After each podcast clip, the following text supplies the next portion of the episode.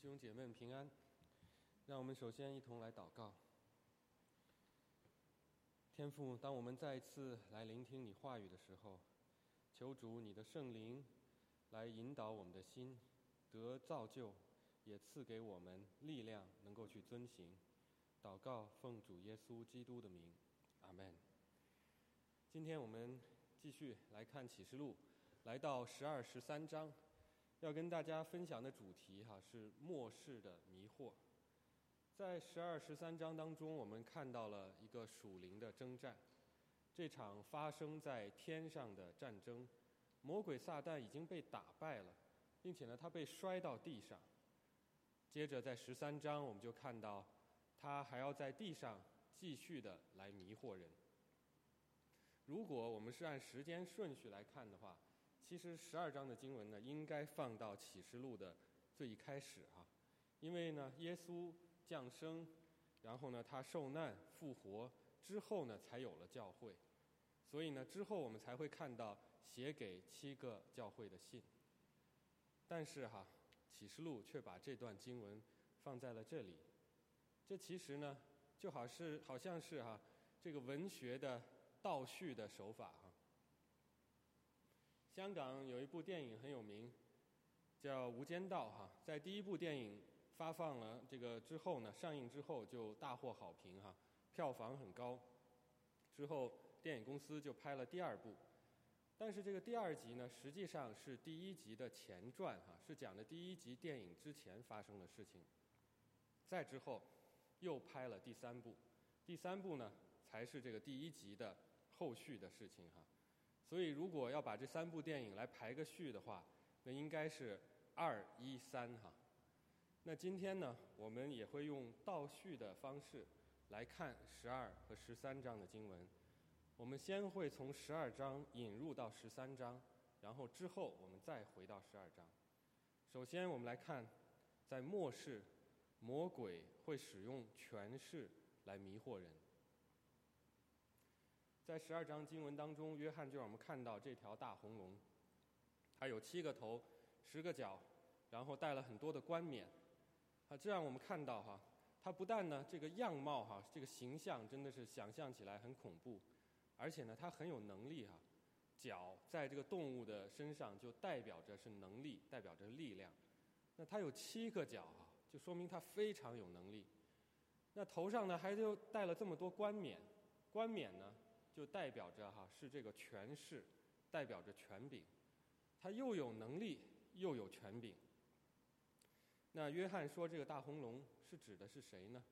第九节就告诉我们答案了，就是魔鬼撒旦，而且呢，他还是要来迷惑普天下的。那这条大红龙哈，它其实魔鬼撒旦就是要来模仿啊，模仿上帝，七和十。这不都是完美的数字吗？哈，经常是用来描写上帝的权柄的。现在呢，哈，描写这个大红龙的时候，反复的用这些数字。其实魔鬼撒旦就是要来以这样的方式哈，要来迷惑人。我们接下来就来到十三章哈，十三章就让我们看到魔鬼撒旦他的帮手。首先呢，有一只这个从海里面出来的兽哈，这只海兽。他呢也很厉害啊，跟这大红龙很像啊，也有很多的角，很多的冠冕哈，代表了他很有能力、很有权势，很可怕哈。那他为什么有这样的能力和权势呢？因为大红龙哈把他自己的权势和能力哈全都给了海兽，让这个海兽来做大红龙的代表。面对如此大的权柄哈。人是怎么样的反应呢？经文就让我们看到哈，人都在拜那龙哈，也拜那个兽，而且还说哈，谁能比这兽？谁能与他交战呢？这让我们看到哈，人都臣服于大红龙哈，他的权势、他的权柄之下。但是“全地的人”这个词哈，代表着哈，并不是所有的人哈。虽然大部分的世人。都向这个大红龙、向魔鬼下拜，但是唯独神的子民没有哈受这个迷惑。那人之所以会去拜兽啊，实际上就是出于对权力的崇拜。古今中外一直以来哈，有人的地方其实就有啊这种对权力的崇拜的情节哈。那我们看到社会上面哈，职场上面，人会看到很多人会这样哈，极力的哈，强烈的去追求权柄哈，追求权势，崇拜权势哈。那在国际社会上面，当一个国家拥有了这种强权哈、强大的军事、经济哈、政治影响力的时候，那那些相对较弱的国家呢，也自然呢向这些强国来靠拢，依附在他的权势之下。所以哈，只要有人的地方哈，就有对权力、对权势的崇拜。但是呢，启示录却让我们看到哈，魔鬼撒旦他如此之大的权柄，他甚至得了权柄哈，能够啊在一段时间里任意而行，可见呢，他给人的迷惑有多么的大了。魔鬼。他不但会使用权柄来迷惑人，还会呢用神机来迷惑人。十三章还让我们看到另外一只兽是从地里面上来的哈。这只鹿兽呢，经文就这样描述，他说哈有两个角，如同羊羔，说话好像龙。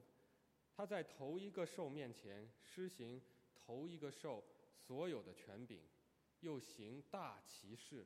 甚至在人面前叫火从天上降下来，真的很迷惑人哈。他有这样的权势能力哈，他能够行很多的神迹，所以魔鬼撒旦呢，他也用神迹来迷惑人。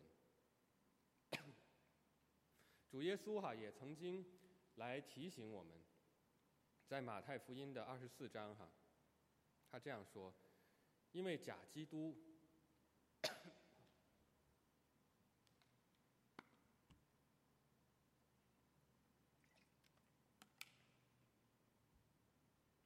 因为假基督、假先知哈将要起来，来行大神机、大奇事。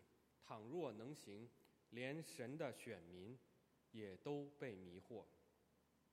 所以，不但是不认识神的人会被迷惑，连属神的子民也会有可能被迷惑。现在哈，基督教里面哈就出现了一些偏偏想要去。寻求神机的哈，追求神机骑士的教会，认为哈，只有这个神机骑士的发生，或者呢，只有从我们个人看到哈，在这个世界上面，我们取得了成功，才能够彰显出上帝的荣耀，彰显出上帝的恩典和祝福。所以呢，就会出现了一些奇奇怪怪的教会和一些奇奇怪怪的哈这些聚会。有所谓的这个信心医治特会，号称神的荣光和恩典哈会恩高这整个会场，所以只要来的人呢哈就会能够让你哈瞎眼的得看见，瘸腿的得行走，癌症的得医治，也有的教会呢哈讲究哈追求所谓被这个圣灵击倒的经验哈，就是啊让这个牧师按手在信徒的头上为他祷告。然后呢，这信徒就会感受到被圣灵的击倒，就后仰哈，倒在地上。那在地上哈，享享受哈，经历这一个所谓的圣灵的医治。那这样的教会哈，你一走进去可能会吓一跳，你会看到地上躺了一堆人哈。那为什么会出现这样奇奇怪怪的这些状况呢？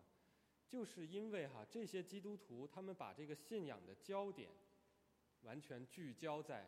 这一个神机骑士上面，甚至哈已经把这个神机骑士当做一个偶像了，已经变成了在敬拜神机骑士，而忘记了敬拜那一个真正施行神机骑士的神。这也提醒我们，我们究竟是在追求神和他的真理呢，还是在单单的追求神机呢？因为在末世真的很危险，并不是所有的神机都会是出于神的。魔鬼撒旦他也很有能力，很有权势，很有权柄，他也能够行很多很迷惑人的神迹。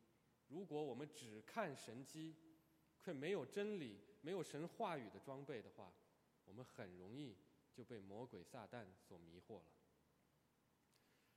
魔鬼哈，其实很奇怪啊，他干嘛要搞出一个海兽、一个陆兽呢？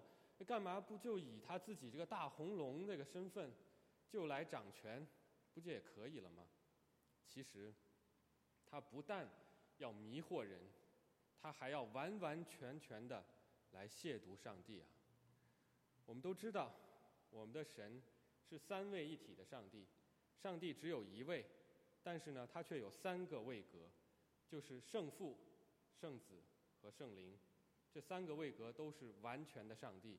也都是完全相等的，但是呢，他们的角色和分工有所不同。圣父是这一个伟大的创造者，圣子是这个谦卑舍己的拯救者，而圣灵呢，更是这个加力量、加更新哈，给人生命的这样一个灵。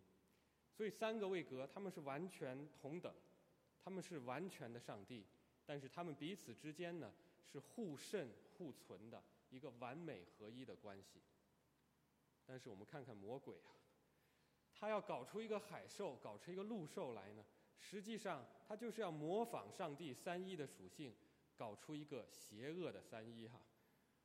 经文当中也让我们看到了，他把他所有的权柄都分给这个海兽和陆兽，授权他们来做魔鬼的代理。我们现在很多综艺节目哈都在。做这个综艺的哈，这个模仿兽哈，兽这个英文单词呢又刚好跟这个哈中文单词的这个兽这个字哈又完全的相同。现在不是都很流行讲这个谐音梗吗？那这个启示录当中出现的这个大红龙，真的是哈不折不扣的一只模仿兽哈。所以我们看到魔鬼撒旦他想尽了办法，要来迷惑世人。其实。他也曾经这样的来迷惑耶稣。我们的主，他也曾经面对魔鬼撒旦对他的诱惑，在他正式的侍奉之前，圣灵呢曾经把他带到旷野，在旷野里面四十天受试探。根据福音书的记载，哈，耶稣呢就受了三个试探，其中一个。魔鬼把他带到高山上面，让他看这个天下的万国，说哈，你只要现在向我下拜，那这个天下的所有的荣华，所有的这个权柄，都是你的。很明显，这就是权势的诱惑。那另外呢，两个诱惑呢，耶稣当时在旷野里面没有吃的，非常的饥饿，魔鬼就诱惑他说，你不是神的儿子吗？你可以用你的能力行一个神迹。把这些石头变为食物啊！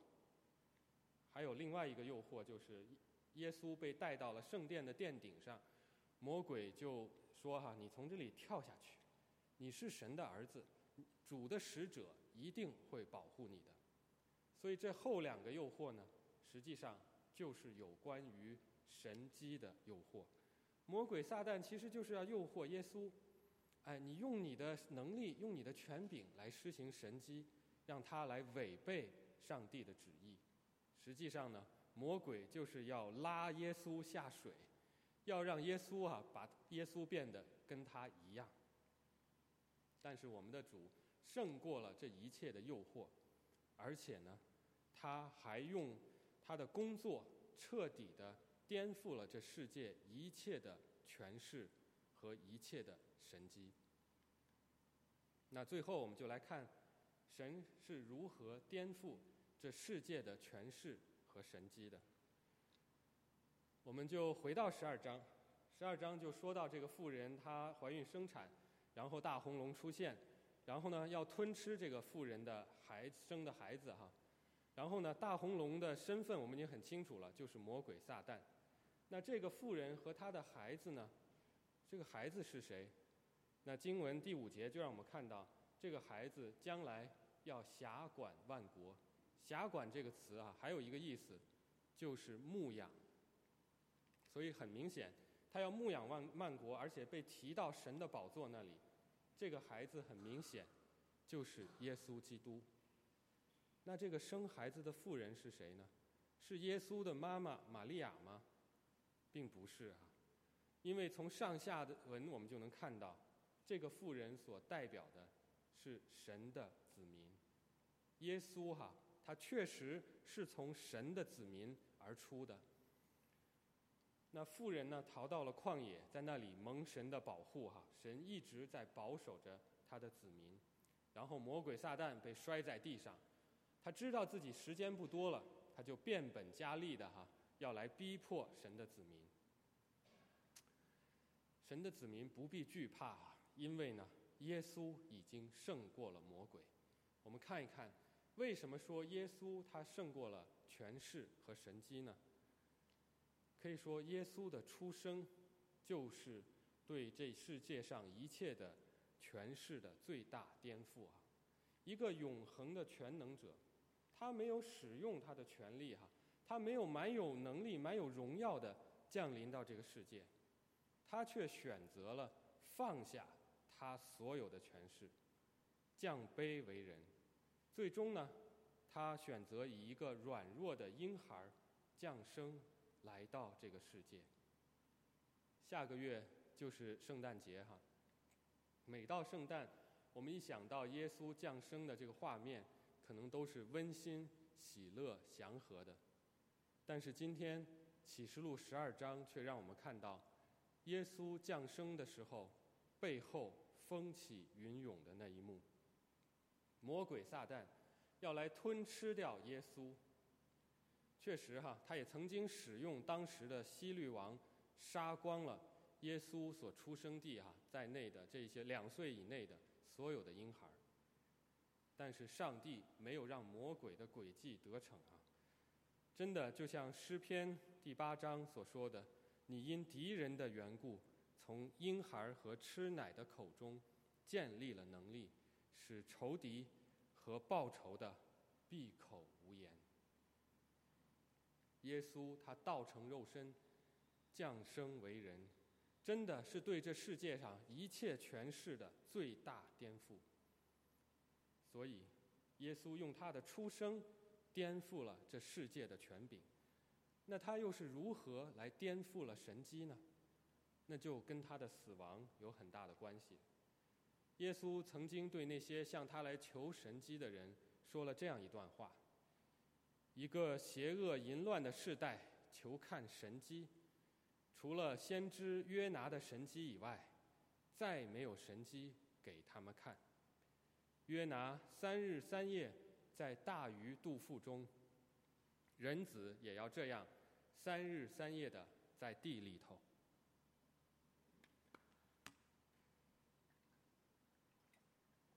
耶稣说这段话。实际上是指着他自己的死亡说的。约拿哈曾经呢是旧约的这位先知，上帝呼召他要去向以色列人的世仇尼尼微哈来传悔改的福音，但是呢约拿他却不想要去，他就往这个反方向跑。后来上帝派了一条大鱼哈把约拿吞到肚子里三天三夜。耶稣提这件事情，实际上。就是指着他将要在十字架上面受死、埋葬，三天之后复活。那为什么说耶稣在十字架上的死是对神机的最大的颠覆呢？因为这个世界的人所求的神机哈，都是这个蛮有能力的、惊天动地的、蛮有荣耀的、彰显全能的，但是耶稣。他却选择走向十字架，在十字架上面哈，以这个最卑微的、最屈辱的、最软弱的方式，啊，最无能的表现，完成了上帝的工作。就连当时哈，在十字架下面的人都指着耶稣说：“你如果你如果是神的儿子，就从十字架上面下来吧。”我们看到。在耶稣生命的最后一刻，魔鬼撒旦还在叫嚣：“哈，你不是神的儿子吗？你不是有能力行神迹吗？你为什么现在没有能力救自己呢？上帝的儿子怎么会这么羞辱哈，死在十字架上面呢？然而，这正是耶稣的死所带来的最大的震撼和最大的颠覆。他完全把世人所要追求的神机给彻底的颠覆了。全能的上帝啊，他竟然不使用自己的能力，他为了拯救人，甘愿的、卑微的来牺牲了他自己。这也正是哈，在十字架上面的牺牲，为我们成就了这最大的神迹。那我们来看一看耶稣。他给我们颠覆了这世界的诠释和神机，对今天的我们有什么帮助呢？我们看到属神的儿女哈，这段经文也说，这个魔鬼撒旦还要反复的哈去逼迫属神的儿女。那这个神的儿女哈，实际上呢就是那个富人的哈其余的儿女。这个富人我们刚刚说了，就是神的儿女。那其余的儿女呢？实际上哈，这也是告诉我们，我们的信仰是一个哈传承的信仰，是一个世世代代相传下来的信仰。这个富人所代表的是神的子民，他会有儿女，同样是这个忠心为神做见证的神的子民。就像我们的信仰哈，从这个历世历代的世世代代的这些哈神的子民一代一代的相传。从初代的使徒，一直呢传到今天的我们，我们今天可以说就是那一个富人的儿女，就是那一个属神的子民的相传传承。那在这个十二十十十三章经文当中哈，还有这些数字，这些数字其实呢就体现出了神对他子民的保守。一载、二载、半载。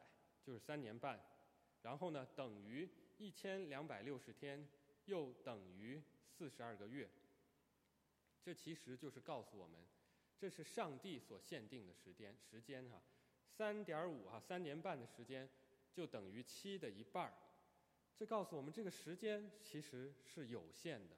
虽然魔鬼撒旦在这一段时间里可以任意妄为，可以肆意而行，疯狂的对神的子民逼迫。但是，这仍然是神所限定的有限的一段时间，而且十三章的结尾说，这个兽的数字是六六六啊，六比这个代表完美的数字七呢，刚好就小啊，就代表着呢，这个魔鬼撒旦他虽然看起来这么的有权势，这么的哈有能力能迷惑人，但是他的权势和能力仍然是有限的。所以这些数字都是在提醒神的子民，魔鬼撒旦哈，他带给神子民的这样的逼迫，都是用他有限的能力，在上帝所限定的有限的时间内，对神的子民的逼迫。另外呢，神的子民还被带到了旷野，就像旧约，我们看到以色列民他们经历了这么一个出埃及哈，然后走旷野的。这样一个旅程，今天我们作为新约的基督徒，也同样的要经历旷野这样的旅程。我们也身处旷野啊，这个旷野并不是说我们地理位置上面哈要生活在旷野当中，而是指我们实际上生活在一个属灵的旷野，而现在我们就正在这旷野当中，因为这旷野。就是我们所身处的这个世界。好，最后我们再透过十三章哈九到十节，神给基督徒的劝勉。第十节的翻译哈有一点问题哈，更准确的意思应该是：该被掳掠的必被掳掠，该被刀杀的必被刀杀。在此，圣徒要有耐心和信心。这句话听起来很消极哈，你该被囚禁的，你就会被囚禁；你该会被杀的，就会被杀。听起来好像我们都是哈很无奈的，作为神的子民，好像就像一只被待宰的羔羊一样。但是上帝却说，圣徒的忍耐和信心就是在此。这也让我们看到，上帝他不但为我们颠覆了这世界上的权势，颠覆了所有的神机，更让我们去效法他，跟随他的脚踪行。因为我们的主，他也曾经是这一位那待宰的羔羊，面对逼迫和患难，用忍耐和对天父的信心，战胜了苦难，更战胜了死亡。这一只曾经被杀的软弱的羔羊，如今是一只坐在宝座上面、复活、满有荣耀的圣羔羊。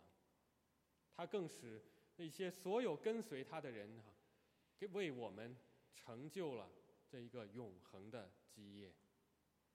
今天我们作为属神的子民，在信仰这条路上，我们同样。